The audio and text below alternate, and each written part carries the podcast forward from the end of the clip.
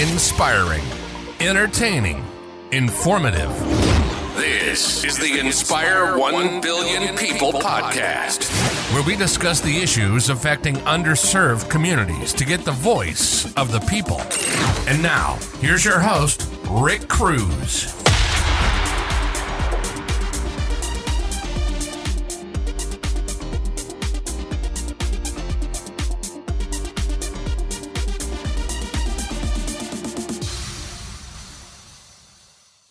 So, good morning, good afternoon, or good evening, depending on what time you're listening to this podcast. This is the Inspire 1 Billion People podcast. This is our first official podcast, so allow me to formally introduce myself again. My name is Rick Cruz. I, uh, just a little bit about me. I am a licensed residential and commercial real estate broker, realtor in the states of North Carolina, South Carolina, and Mississippi. I am a registered representative. I hold my Series 6, 7, 63, 66 SIE licenses, insurance, life and health, annuities, um, which means I'm fully registered in the states of South Carolina with the Department of Insurance and with FINRA. I'm a graduate of Purdue University with a, with a degree in finance and wealth management, and I am currently pursuing my MBA with American University's Kogod School of Business. I spent years in the financial industry, but I'm also an entrepreneur. I'm a thought leader in the global sustainable impact organization space. I'm a, I am a, a co-founder of IOBP. The acronym stands for Inspire 1 Billion People Inc., a charitable 501c nonprofit organization registered with the Secretary of State of North Carolina. So just to set some expectations about this podcast, today's podcast will be brief. I will introduce you to IOBP by answering five basic questions um, that any social impact organization should be prepared to answer. Now, these questions were actually given to me by potential donors and sponsors, so I decided to answer them on this podcast. Now, the first question is um, what traction do you already have, especially revenue? Now, I know you're not supposed to answer a question with a question, but this one time, in return, I ask, how do you quantify events? Um, this year, our first year of operations, we were able to demonstrate two key points in the IOBP pillars. One is the emotional wellness pillar for adults, and the other is childhood literacy. Our original goals for 2022 were threefold. One was visibility, two, partnerships, three, impact. Now, the traction that we had toward those goals included thousands of visitors to our website. We hosted a children's literacy event series that had approximately 200 people in attendance and impacted 75 local children. That was a series or a combination of a series of six events over two weekends held at the Children's Museum. Um, we also co-hosted a women's wellness workshop in collaboration with our clinical therapy practice focused on breaking the stigma around mental health. And it also provided tips for overall well-being for women that impacted local women in the area.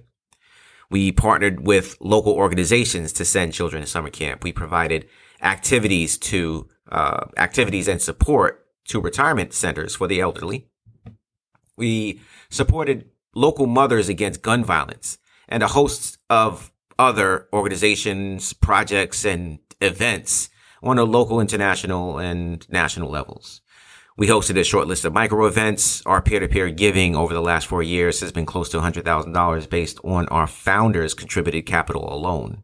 We established a partnership with Home Depot in support of our, our community projects. We have received support from local businesses and organizations to partner with us on future events.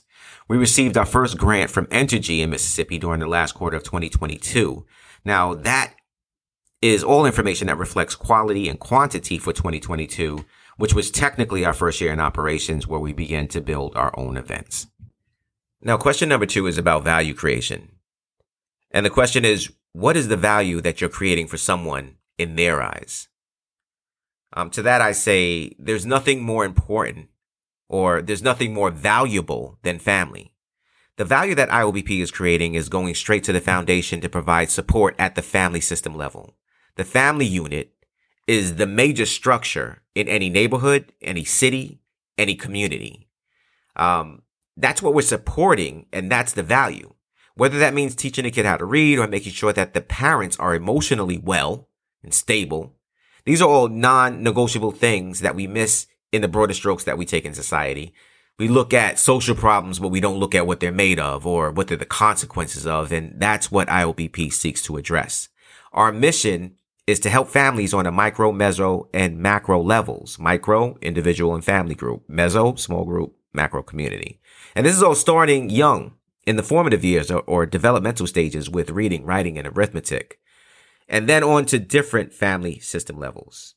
Now to create amazing value, you know, we have to situate these family units in their community, um, in their culture, in their space, and use a person and environment approach to strengthening them where they are, exposing them to capacity building tools and having a think globally, serve locally mentality about it that transcends local communities. Now, question number three is, how will you or someone get paid?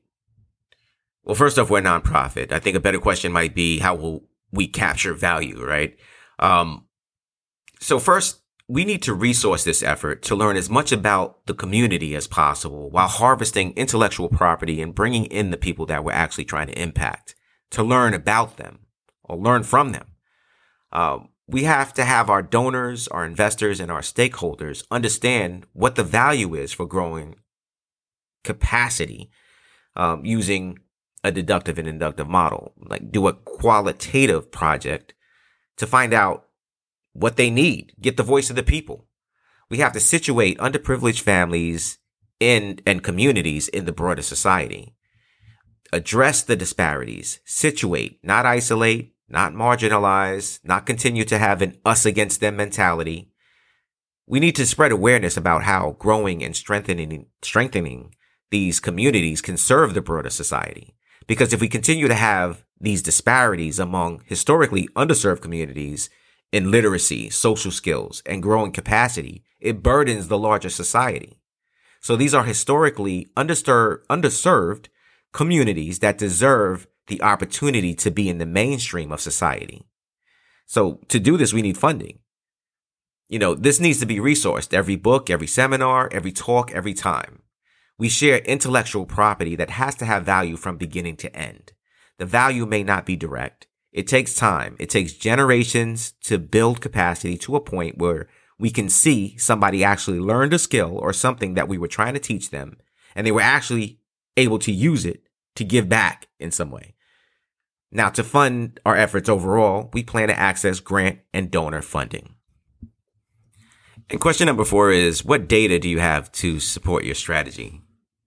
And uh, just to answer this question, I defer to my wife. Um, we were speaking one day and she came up with this quote off the cuff. I mean, I just thought it was brilliant, so I use it. Um, she said, I wish there was a way to qualify and quantify hope, to have someone see, know, and understand and be treated with dignity, respect, human kindness, and love.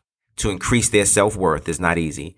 It's not direct, and you might not see the evidence of it right away you know, that's really what we're doing. We're trying to reach communities that haven't been reached before for whatever reason.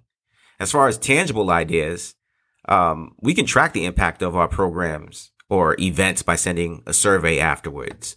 Uh, the community can have a chance to report back specific instances where we made a difference in someone's lives thanks to our su- thanks to our supporters, uh, contributions or donations.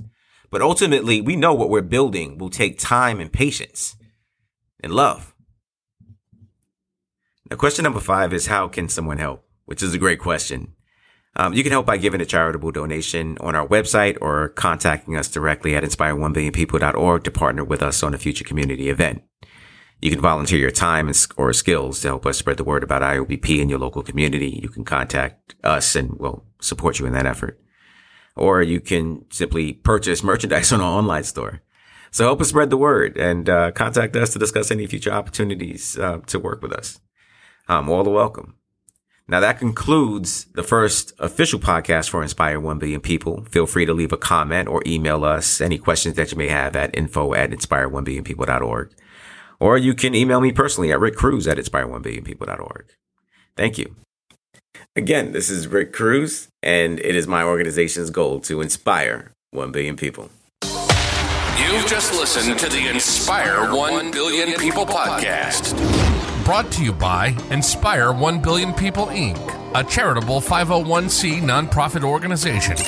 You can support our organization by visiting inspire1billionpeople.org to give a tax deductible donation or by purchasing merchandise on our online store. Follow us on Facebook, Twitter, and Instagram. Until next time, friends, be well.